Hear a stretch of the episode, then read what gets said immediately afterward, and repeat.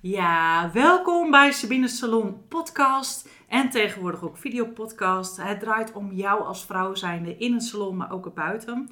En hoe zorg je eigenlijk voor jezelf? En als je goed voor jezelf zorgt, ben je dan ook een gezonde ondernemer. En als jij een gezond salonbedrijf bouwt, kan jij dan ook nog steeds voor jezelf goed zorgen. En zal jij als vakvrouw ook meer gaan stralen als je goed voor jezelf zorgt en gaat alles meer in flow? We gaan het hebben over grote misvattingen in de ondernemersbranche, in de beautybranche en ook als moeder zijnde. En wat wij anderen zien doen wat totaal niet handig is en welke kansen wij eigenlijk zien die ze laten liggen. Welkom bij een open en eerlijk gesprek met Sabine van Topsalon Academy en met Isabel Feteris. Vertel eens, wie ben je? Ja, ik ben Isabel. Ik ben voormalig topsporter en in het powerliften een van de sterkste vrouwen van de wereld geworden.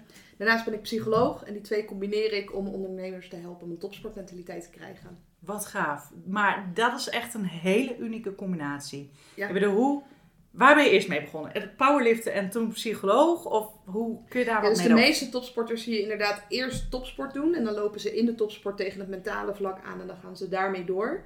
Bij mij was het precies omgekeerd. Ik ben eerst psychologie gaan studeren. Mm-hmm. Ik kreeg een passie voor de positieve psychologie. Die stond toen nog echt in de kinderschoenen. Ik ben me laten coachen. Allerlei boeken over gelezen. Workshops gevolgd. En toen dacht ik, wow, dit is magisch. Dit is gaaf. Ik had altijd al de droom om topsporter te worden. Maar ging elke keer net niet. Toen was ik op Nederlands niveau, kwam ik aardig mee. Maar op wereldniveau was ik niet goed genoeg. Mm-hmm. In mijn optiek ook echt vanwege die stem in mijn hoofd. En toen ik die beheerste, toen dacht ik, wat nou als ik een van de sterkste vrouwen van de wereld ga worden? En toen ben ik dat doel achterna gegaan. En binnen een jaar stond ik op het EK en WK. Won ik daar meerdere medailles, waaronder een gouden. Wat gaaf. Hey, maar hoe was dat dat jij dan op dat Nederlands niveau eigenlijk bleef steken? Wat gebeurde er dan? Ja, ik bijvoorbeeld in het turnen draaide ik aardig mee op regionaal en nationaal niveau. Maar ik merkte dat ik zo bang was om te falen dat ik bepaalde risico's niet ging nemen. Dus turnen bestaat natuurlijk uit 4 onderdelen, zoals de balk. Nou, de balk vond ik doodeng, want ik was bang om te vallen. En dan om pijn te hebben en dan puntenaftrek te krijgen. Dus dan durf je net bepaalde oefeningen niet te doen. Nee. Of in rugby was ik heel bang om geblesseerd te raken, dus dan ging ik er niet vol in. Dus aan de ene kant had ik heel veel plezier in de sport, maar aan de andere kant was het ook heel frustrerend. Ja. Omdat ik echt tegen mezelf aanliep en wel voelde dat ik er meer uit kon halen, maar deed het niet. Nee. En dan liet jij je dus tegenhouden door de pijn, maar tegelijkertijd heb je dan de drive om verder te komen, om toch te presteren. Ja, dus het voelt echt alsof je in de startblokken staat en je wacht tot dat startsignaal afgaat en je bent er wel klaar voor, maar je komt niet in beweging. Nee, maar wat gebeurde er dan met jou als je dacht, nou loop ik er weer tegenaan. Ik kom weer niet verder. Ik ging vaak weer een andere sport kiezen. Dus ik heb tot mijn 18e geturnd op hoog niveau. Ja. Toen kwam ik op een gegeven moment niet verder. Toen ben ik gaan kickboksen op hoog niveau. Kwam ik niet verder, ben ik gaan rugbyen. Acrogym heb ik nog gedaan. In zwemmen ben ik ook aardig goed geweest. Dus het was allemaal wel goed, bovengemiddeld. Maar ik haalde er niet uit wat erin zat. Dus het gaf mij niet de voldoening. Dus andere mensen zeiden wel, oh, maar je bent toch supergoed en neem hier maar genoegen mee. Maar het frustreerde mij. Ja, maar jij wist van jezelf dat jij op de rem stond. Ja. Dat je gewoon iets had wat jou blokkeerde. Maar het is wel maf dat je dat zegt. Weet je, van de ene sport was ik heel goed in. Dus ik kwam daar niet verder. Ga ik dan maar weer wat anders doen.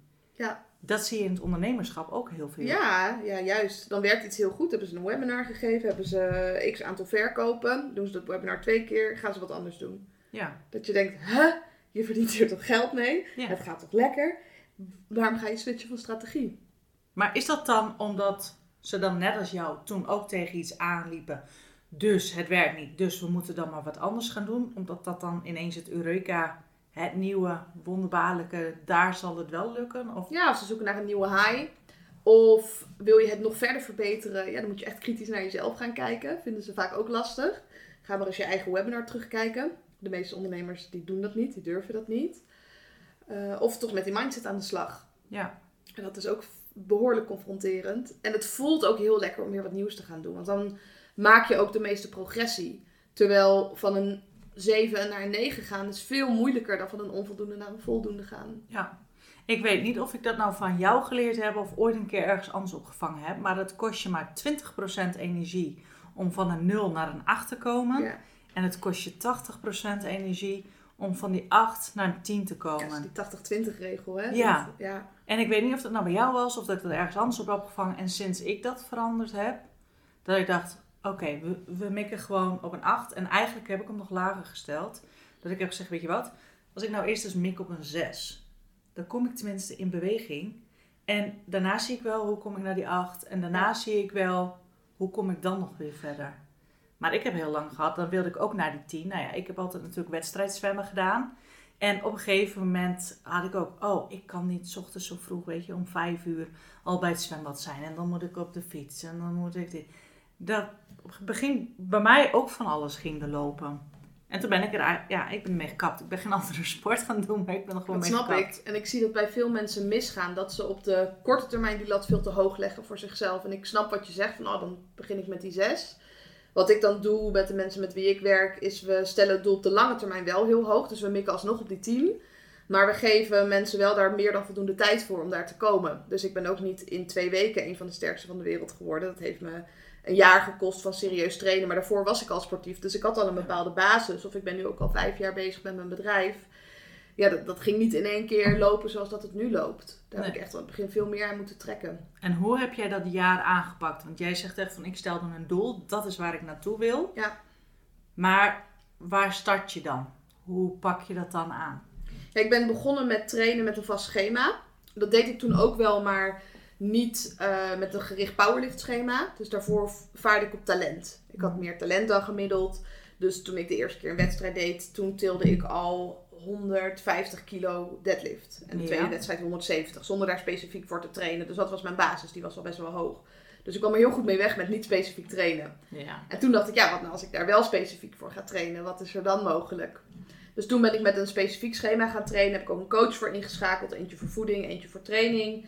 En dat schema ben ik gaan volgen. En een jaar lang. En elke week 1 kilo sterker worden binnen dat schema.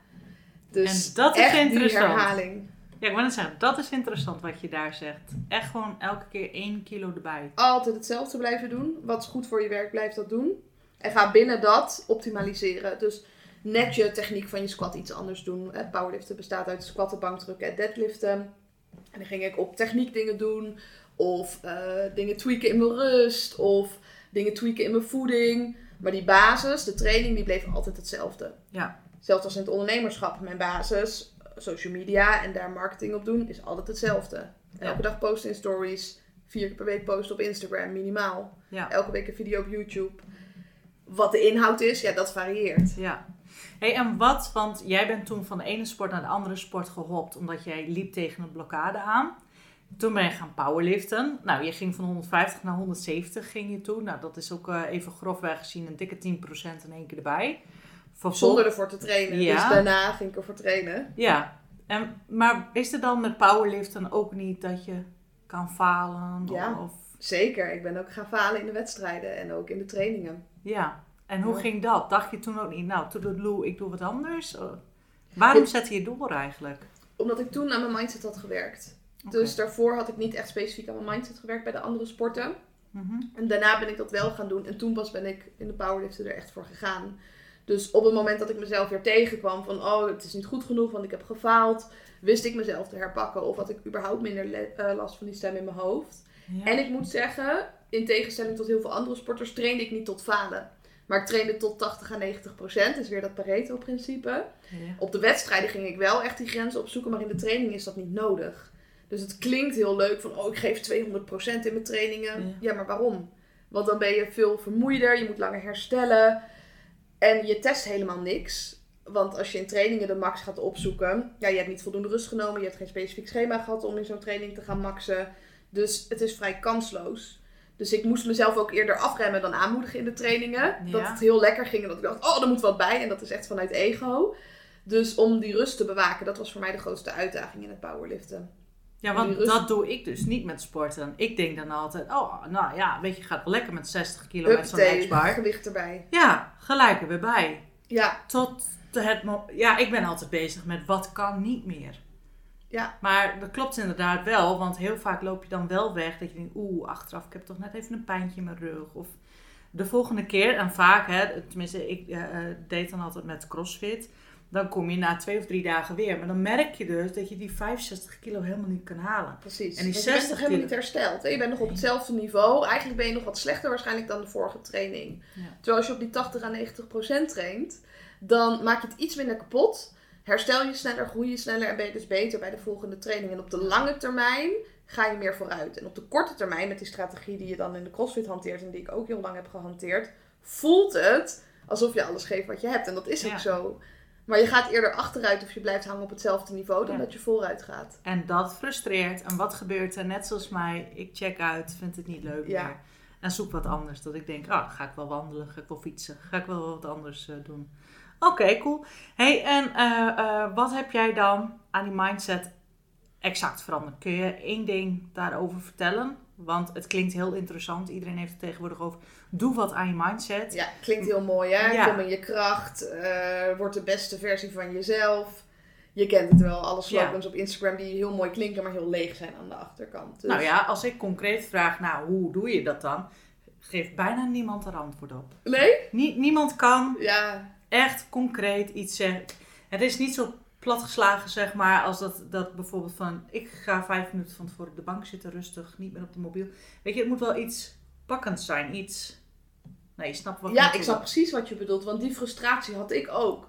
En daarom heb ik ook mijn boek geschreven, Stoppen met Uitstellen, omdat je allerlei boeken leest over het belang van mindset, maar hoe ga je het nou doen? Ja. Dus net zoals dat ik een schema had en heb voor mijn fysieke training, heb ik ook een schema voor mijn breintraining. Dus hoe ik dat ben gaan doen. Ja, ik ben gewoon allerlei dingen gaan toepassen. En dan in hele kleine stappen. Dus ik heb 4 pijlers waar ik bij mezelf op focus. En dat is je lichaam, je relaties, je mindset en je werk. Je werk, je bedrijf, alle nieuwe dingen die je wil leren. En daar stel ik dan doelen op. En dan maximaal 10 hele kleine doelen. Waarvan je weet, dit moet je 100% kunnen halen. Betekent niet dat het altijd lukt. Want je hebt alsnog die stem in je hoofd. Maar dat je hele kleine doelen gaat stellen die makkelijk zijn. Dus we denken vaak dat succes zwaar is en dat je daar hard voor moet werken. Ja, ik zie het tegenovergestelde. Dat als je gaat spelen en je hebt er lol in, dan ga je veel meer bereiken. En dan blijf je het ook volhouden. Dus dan helpt ook dat lange termijnplan. Dus dat is hoe ik dat ben gaan doen. Ja, en heel concreet, wat dat deed ik in het begin. Ik ben eerst gaan stoppen met snoezen. Normale wekker kopen. Die aan de andere kant van de kamer zetten. Want toen ik begon met het werken aan mijn mindset, dan snoesde ik minimaal 3 keer. En dan ging ik de deur uit. Ik denk zonder ontbijt. Net aan, op tijd, zodat ik, als alles mee zat, kwam ik op tijd.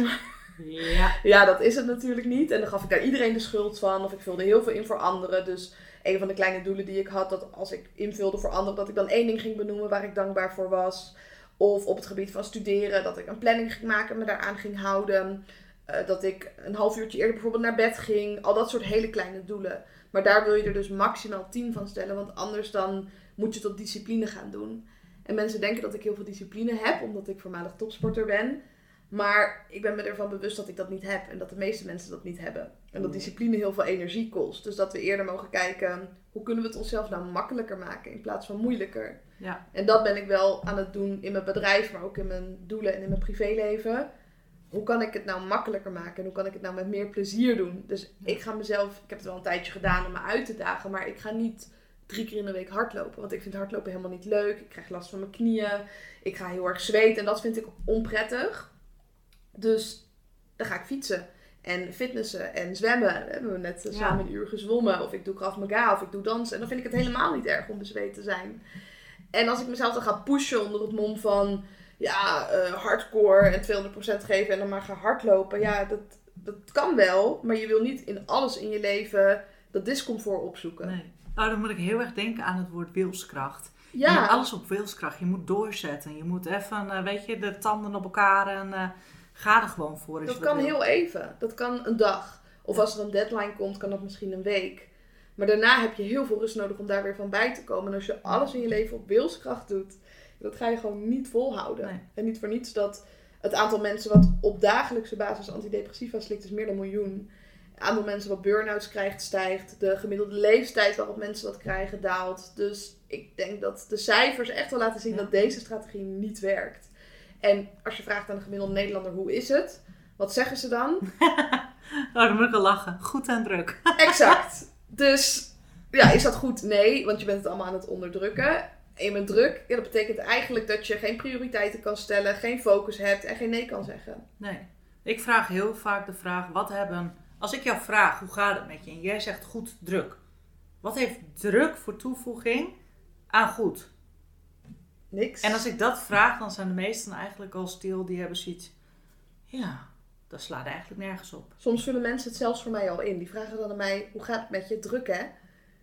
En dan voel ik me bijna beledigd. Ik heb denk ik ook wel pijn zitten op het woord druk. Dat ik denk, ja, ik ben helemaal niet druk. Ja. En ik voel me ook helemaal niet druk. En ik krijg mega veel gedaan. Maar voor mij is productief zijn de prioriteit. En zoveel mogelijk doen in zo min mogelijk tijd. Dat ik tijd over heb om leuke dingen te doen. En ondernemen vind ik ook leuk. Maar dat hoef ik geen 80 uur per week te doen. Nee.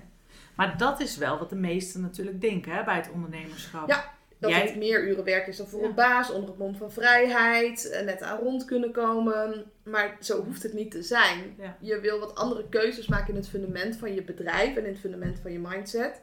En dan krijg je een business die voor jou werkt in plaats van dat je slaaf bent van je eigen bedrijf. En dat hebben wel heel veel. Of ook wel die gouden kooi. Ja. Dat zie ik bij sommigen ook. Die zeggen, oh, ik heb het nieuwste van het nieuwste. En ik heb de dikste auto van de dikste auto. Ja, maar ja, ik heb alsnog 100 man personeel zitten. En ik vind dat ik elke dag op de zaak moet zijn. En dat ik niet op vakantie kan. Ja, hoeveel vrijheid heb je dan? Ja, op vakantie met de laptop. En alsnog op de strand. Dat noem ik geen vakantie. Nee. Dan ben je gewoon... Wat wil je dan meegeven aan je partner en aan je kids? Nou, en als die kinderen puber worden, dan is het... Nou, zit niet zoveel achter je mobiel. Ja. Ja. Dat hebben ze geleerd. Dan denk ik, wat heb je ze zelf laten zien daarin? Oké.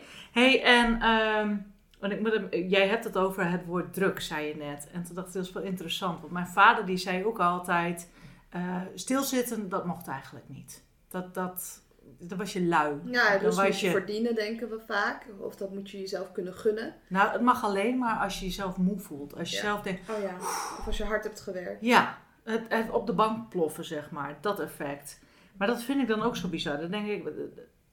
Ja, ik heb natuurlijk ook lanceringen gedraaid. Maar mijn allereerste lancering... Toen heb ik gelijk gezegd... Oké, dat was 1 keer. Maar dat was nooit weer op die manier. Ja. Nooit ever. Toen heb ik wel dat ik dacht... Oké, wat kan ik veranderen? Wie heb ik nodig? Wat moet ik vragen?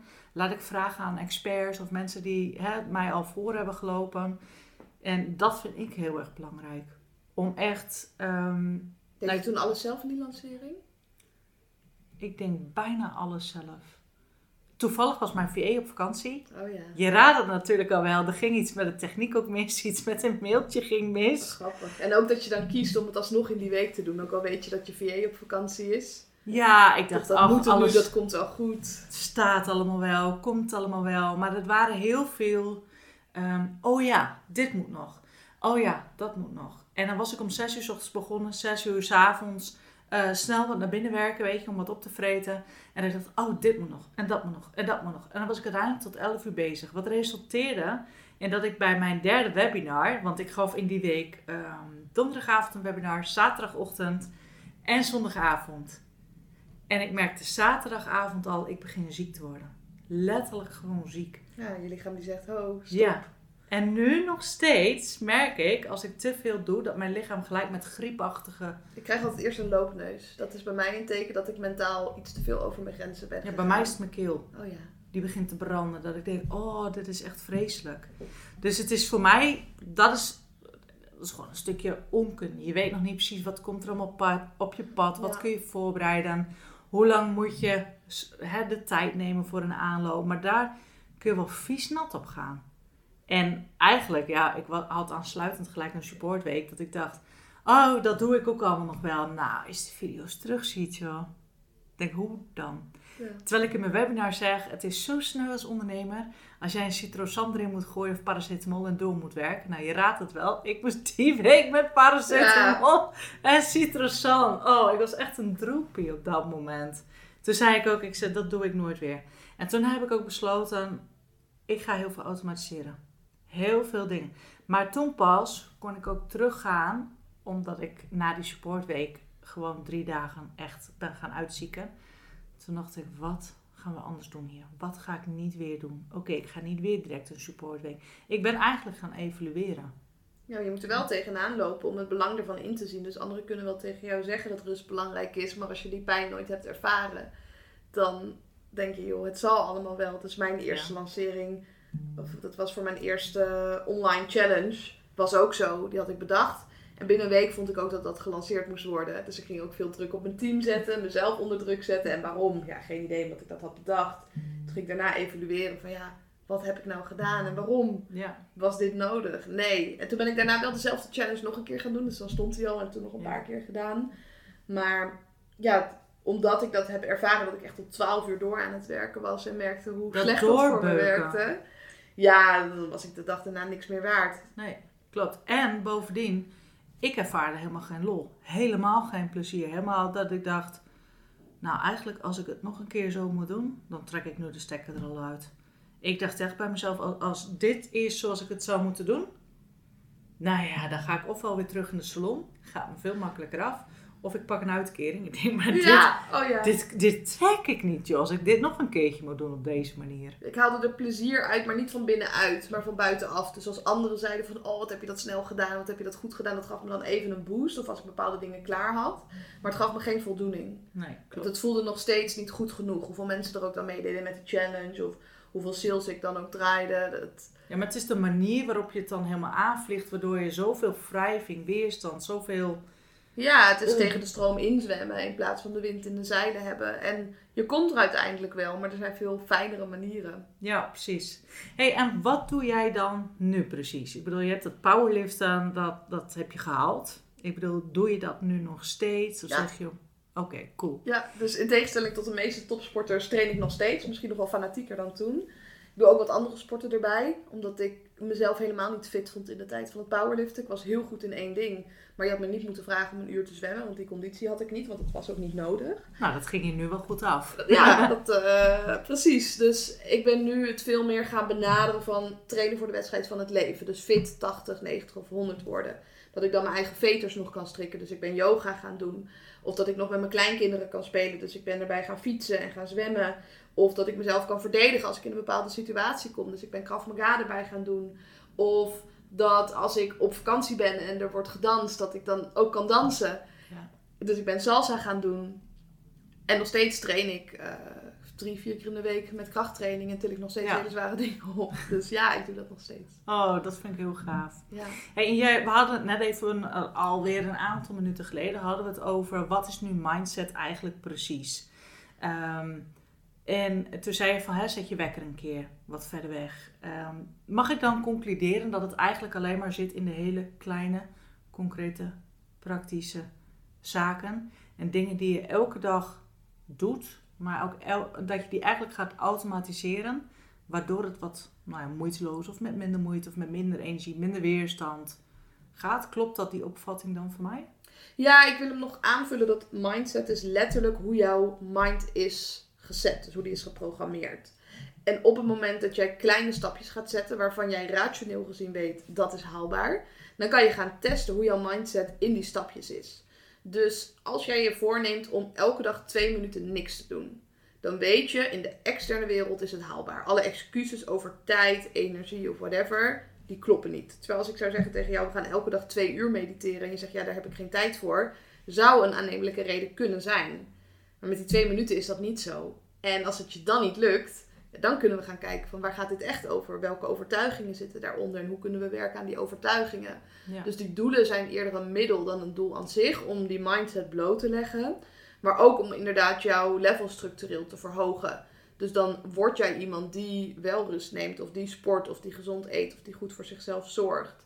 En dan heb je ook die 4 bekende levels van onbewust onbekwaam. Dat je naar onbewust bekwaam gaat. Dat het je inderdaad geen moeite meer kost. En daarvoor moet je eerst naar bewust onbekwaam gaan. Dat is een hele pijnlijke fase. Ja. Daar zitten de meeste mensen in waarschijnlijk die deze podcast luisteren. Want die doen heel veel informatie op. Maar die komen niet in beweging. Ja. En uiteindelijk ga je middels vaak een coach naar bewust bekwaam. Ja. Dus je moet er wel nog over nadenken.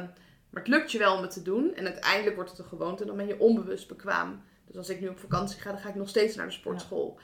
Maar in het begin zou ik dat niet hebben gedaan. Nee, en precies wat je nou aanhaalt met dat tweede stuk. Want ik had op een gegeven moment dat ik wilde veranderen. Dat ik dacht, oké, ik wil van 5 dagen in de salon. Wil ik dus over naar, ik wil gaan coachen. Ik wil kennis doorgeven, ervaring doorgeven. Dus wat deed ik? Ook het slurpen van allerlei informatie. Ja. Maar ik werd op een gegeven moment zo gefrustreerd en zo boos op mezelf. En ik denk dat de meesten dat wel herkennen wat ik nu zeg. Dan denk ik, hoe dom ben je nou, Sabine? Je bent zo dom, je krijgt niet eens wat voor elkaar. Je kan niet eens wat eruit krijgen. Je kan nog niet eens een coachingsprogramma eruit krijgen. Je kan er niet eens een werkboek. Je kan er niet eens dit. Je kan er niet... Ik was bijna verlamd van pure informatie. Paralyzed by overanalyze. Dus je gaat er veel te veel over nadenken. En daardoor bevries je. Ja. Want je hebt het overzicht niet meer. En informatie zonder implementatie leidt tot heel veel frustratie. Want je weet het wel, maar je doet het niet. Alleen het ding is, als je alleen maar informatie hebt, dan heb je nog geen plan om ermee aan de slag te gaan. Dus ik heb mijn 5P-model. Het begint altijd met een bepaalde pijn. In mijn geval was het pijn op mindset. Want we kunnen het straks nog over hebben. Ik heb een hele ernstige eetstoornis gehad, waardoor ik op het randje was van de dood. Daardoor raakte ik gepassioneerd over mindset. Want een eetstoornis gaat niet over eten. Dat gaat echt over een stukje zelfliefde, compassie hebben. Bij jezelf blijven in plaats van het invullen voor anderen. Nou, dan heb je een bepaald persoon die je doelgroep is. Bij mij was dat in het begin dus de dame die niet alles eruit haalde wat erin zat. Nu zijn dat toch de startende ondernemers. Want toen ik begon met mijn bedrijf had ik er ook nog geen kaas van gegeten. Ik denk, oh, wat had ik toen willen weten? Dus je hebt als eerste de pijn, dan heb je het persoon, de passie, dat is je oplossing. Maar wil je prestatie hebben uiteindelijk, dan heb je productiviteit nodig. Je moet het plan moet je gaan uitvoeren. Dus je moet eerst dat plan maken en vervolgens dat plan gaan doen. Ja. En dat is waar bij de meeste op stuk loopt, bij de meeste ondernemers. Kijk, je kan wel ongeveer weten wat de pijn is van je doelgroep. Je kan ongeveer weten wie je doelgroep is. Je kan ongeveer weten waar je ze mee gaat helpen. Dat hebben de meesten wel ongeveer op orde. En dat is ook goed genoeg, die 80%. Maar als jij geen plan hebt, die staat op 0%. Je voert je plan niet uit, die staat op 0%. Ga je geen prestatie behalen. Nee. En wat gebeurt er dan? Dat meer dan de helft eigenlijk de handdoek in de ring gooit? Of die gaat het anders doen? 90% van de mensen die een doel stelt, geeft binnen 2 weken al op. Of die begint er überhaupt niet aan. 90? Dus 90, ja. Oh, dat is nou, als we googelen de mensen die op 1 januari aan iets beginnen. Nummer 1 staat stipt afvallen. Maar ook stoppen met roken, geld besparen, betere relaties, et cetera. Nog steeds is meer dan de helft van de Nederlanders te dik. Ja. Dus nee, dat lukt de meeste mensen niet. En wat de meesten doen, is ook vaak... ik wil geen disrespect aan een huisarts brengen, maar het is heel snel dat de huisarts... gooi er maar een pilletje in en moet het maar opgelost zijn. Ja, ze willen het niet doen. Ze willen er wel zijn, maar ze willen niet de weg ernaartoe afleggen. Een stukje symptoombestrijding altijd. Dat is net zoals bijvoorbeeld, je hebt hoofdpijn... gooi er een paracetamol in, de hoofdpijn is weg. Ja, maar wat nou als je je eerst had afgevraagd... Heb ik wel goed geslapen? Heb ik wel goed gegeten? Heb ik wel genoeg gedronken? Eerst die basis checken. Ja, dus wat wil mijn lichaam me vertellen? Ja. Dus ik slik bijna nooit paracetamol. Alleen op de eerste dag van mijn cyclus doe ik dat. Maar verder niet. Omdat, stel dat ik ga trainen met paracetamol op. Terwijl mijn lichaam mij wil vertellen dat ik rust moet nemen. En dan ga ik heel hard trainen. Dus nog meer mijn lichaam beschadigen. En dat kan als ik fit ben. Maar dat kan niet als ik niet fit ben. Ja. Dus het kan zelfs dingen kapot maken. Het is een vorm van verdoving. Ik weet niet of jij wel eens paracetamol slikt of dat jij... Ik slik paracetamol. Ik had gisteren inderdaad nog migraine. Ik stond ermee op. En ik heb daar een risatriptan voor gekregen. Maar ik gebruik dat liever niet. Want als je die bijsluiter ziet, dat is echt vreselijk. Ja. Dus ik kan het dan niet meer af met een paracetamol. Dus ik moet een Excedrin dan gebruiken. Maar op een gegeven moment dacht ik wel. Ik denk, oh jezus. Ik denk, hoe kom ik hier vanaf? Joh, van die migraine. Ik denk, ik moest gisterochtend een webinar geven. Dus ik moest gewoon slikken. Dat ik dacht, gewoon... Maar dan weet je het wel. En dan... Ik deed het wel, maar ik had me direct voorgenomen... Oké, ik moet om 1:30 in de salon. Wat is mijn allerbelangrijkste klant die ik moet doen? Nou, de allerbelangrijkste was om 3:00. Dat was een bruidsklant. Ik bedoel, ja, heel sneu voor iemand die op vakantie gaat... maar een bruiloft heeft wel iets meer prioriteit dan een vakantie. Dus toen dacht ik, oké, dan is mijn enige doel nog is sowieso haar doen. Ja, ze komt ook al 6 jaar. Dat kan ik dan ook weer net niet helemaal laten schieten, zeg maar... En ik heb die andere klant opgebeld. Hey joh, ik heb gewoon migraine. Ik kom er niet zo heel snel uit. Medicatie slaat niet aan. Ik heb ook eerlijk gezegd hoor. Van, goh, ik heb net ook een webinar achter die computer moeten zitten. Ja, moeten lachen. Terwijl ik me eigenlijk gewoon KUT voel op z'n plat gezegd. En ze zei, geen probleem. We zien het wel. En toen hield ik de drukte van me af. Je bent eerlijk. Je zegt ook wat er op je hart ligt. Ja. Ja, het is wat het is. Ik ga er geen mooi verhaaltje van maken. Nee, het is en niet liegen. Ja. En ik ben op de bank gaan liggen. En ik ben helemaal niet gaan slapen. Want ik dacht, ik ben bek af. En na een kwartiertje dacht ik... geloof dat de migraine aan het wegzakken is. Ik had gewoon... En dan moet ik wel heel eerlijk zijn. De dag ervoor volgens mij 13 uur achter de computer gezeten. Wauw, ja. Dus het was ook niet helemaal gek natuurlijk. Dus dat was ook weer eigenlijk een bekend verhaaltje van over de grenzen heen gaan.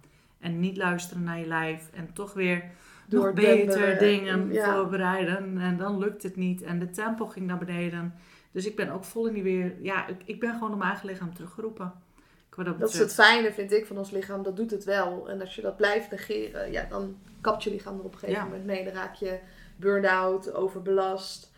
Maar ik denk dat we die signalen van ons lichaam veel meer mogen omarmen. In plaats van dat we daar tegen gaan vechten. Ja. Nou, ik weet niet of jij anticonceptie gebruikt, maar sinds ik dus ermee gestopt ben, ik denk nu sinds 3 jaar, nu pas, ik denk sinds 1,5, 2 jaar dat ik mijn lijf aan het voelen ben.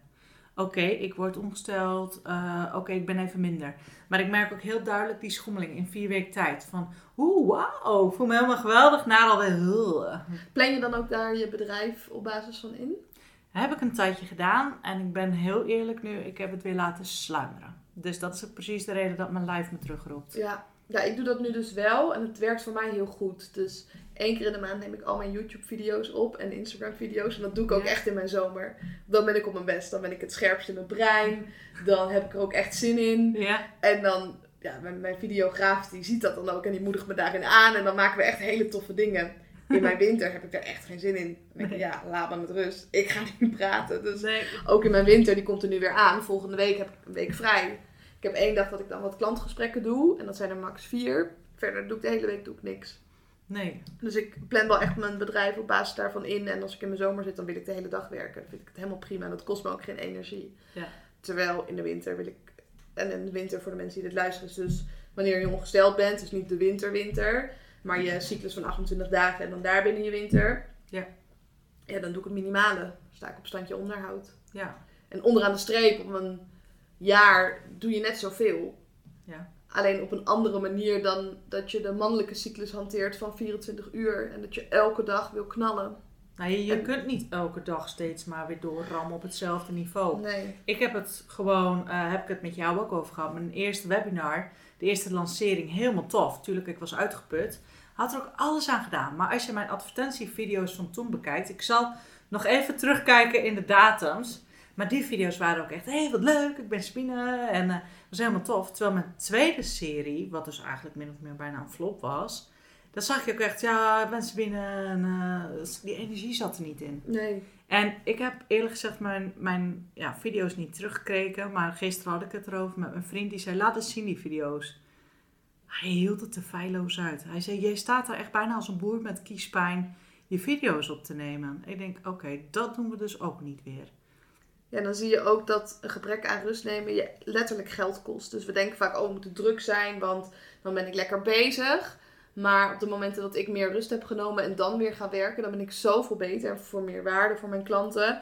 En die zien het ook aan en die zeggen, ik kan zien dat je bijvoorbeeld op vakantie bent geweest en niet vanwege het kleurtje wat ik dan op mijn huid heb, maar dat ik er weer anders in de wedstrijd zit. Dus bij mij is rust was in de topsport al prioriteit. Dus ik trainde maar 4 keer in de week voor mijn wereldkampioenschap. Ik train nu eigenlijk meer.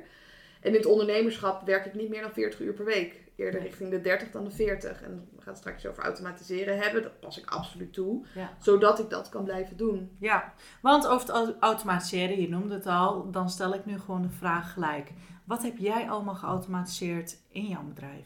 Ja, goede vraag. Nou, ik heb een aantal dingen uit handen gegeven. Zoals degene die mijn video's doet. Mm-hmm. Die filmt ze voor mij, ondertitelt ze en die zet ze online. Ik heb een VA die voor mij alle mails doet. Daar heb ik 1 keer per week dan een belafspraak mee om dan haar een beetje te sturen. Maar het meeste weet ze wel. Ik heb een e-mail funnel. Dat is geautomatiseerd. Degene die mijn podcasten edit, die zet het ook voor mij online. Ben sinds kort ook met ChatGPT aan het vergaderen. Dus dat is ook een stukje automatisering. En daar geef ik nog wel mijn eigen sausje aan. Maar dat, ik weet niet of we dat automatiseren mogen noemen of optimaliseren. Maar ja, best wel veel. En niet alleen maar automatiseren vind ik belangrijk in een bedrijf, maar ook structureren. Ja. Dat je bepaalde dingen in routines doet. Dus dat je vaste werktijden hebt en vaste tijden waarop je pauze neemt. Of vaste programma's die ik met mijn klanten doorwerk. En dat betekent niet dat we daarbinnen geen variatie aanbrengen. Maar dat scheelt voor mij heel veel headspace, waardoor ik beter ben als coach. En deze methode werkt gewoon voor iedereen. Ja. Dus dat helpt ook. Ja, en dus, voor degene, ik ga je heel even onderbreken over dat headspace, want dat is ook een term die hoor je ook vaak. Maar ik weet zeker dat meer dan de helft, ik denk jouw doelgroep, die weet het wel, maar ik denk meer dan de helft van mijn doelgroep, die weet dat niet. Headspace is echt een stukje capaciteit wat je hebt in je brein. Dus als die heel vol zit met allerlei prikkels, kun je ook niet verwerken, kun je ook niet produceren. Dus op het moment, hè, wat jij ook zegt, ik ben altijd in de war met de term, maar als je iets meer in systemen gaat gieten, iets meer automatiseren, kost het je ook minder hersencapaciteit. Ja, je hebt maar een x-aantal goede keuzes wat je op een dag kan maken. Ja. En hoe meer energie jij gaat spenderen aan simpele keuzes, hoe minder energie je over hebt voor de dingen die echt belangrijk zijn.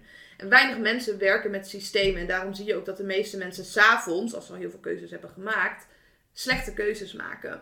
Dus dan gaan ze meer ruzie maken met hun partner. Of dan gaan ze meer eten. Of dan gaan ze later naar bed. Of meer op schermen zitten. Of toch niet sporten.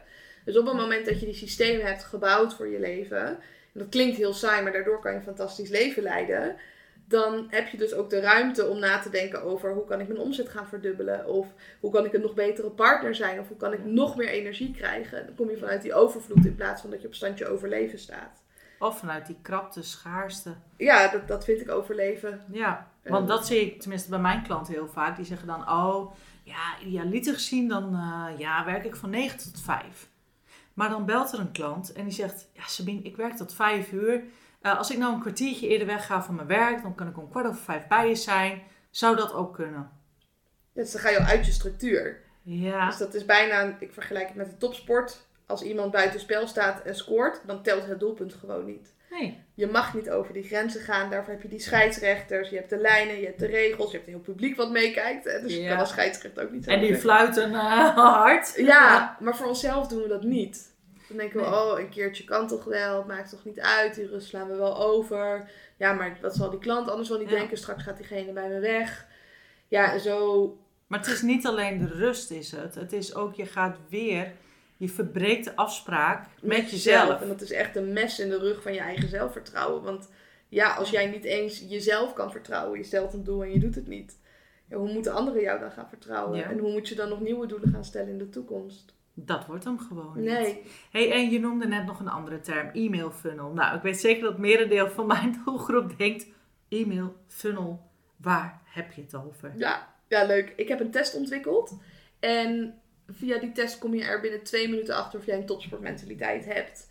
En ik mail de mensen die dan op de e-maillijst komen, die mail ik wel elke week. Mm-hmm. Maar ik wil eigenlijk dat ze nog meer mailtjes krijgen dan elke week. Dus ik wil dat ze 2 keer per week een e-mail krijgen. Dus ik heb een mail gemaakt, of meerdere mails gemaakt met tijdloze content. Dus geen dingen erin als dat het zomer is of winter of nieuwsberichten. En die heb ik allemaal achter elkaar geplakt met een wachtrij dus van 7 dagen. Zodat mensen in ieder geval 1 keer per week een mailtje krijgen van mij. Ja. Dus dat heb ik op die manier geautomatiseerd. Ik heb geen hele ingewikkelde dingen van als die dit opent dan moet je dat doen. Of Dus op z'n plat gezegd, het is gewoon een serie van een aantal mailtjes achter elkaar. Omdat je een test hebt ingevuld. Nou, dat kan ook op andere dingen zijn. Ja, kan van alles nog wat zijn. Een gratis weggever downloaden of je mail achterlaten. Want dat kan ook bij mij. Dat je denkt, oh, die mailtjes wil ik ontvangen van Isabel. Volgens mij zegt ze wel zinnige dingen.